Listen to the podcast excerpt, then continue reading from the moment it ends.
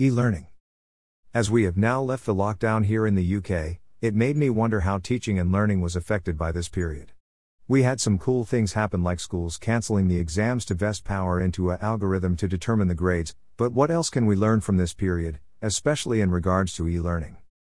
I've said this in my previous blog posts and still to some extent I practice handwritten notes. Maybe it is the millennial in me, but nowadays things are so facilitating that students need not to even lift a pen. Take this BuzzFeed video for instance.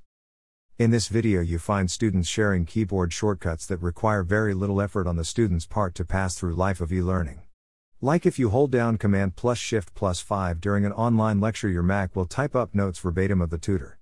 Or another hack I liked was that due to accessibility standard of YouTube, most video are available in written format, thus, you can download the transcript and hold down Command plus F to locate the exact point of information you need, not needing to watch the whole thing.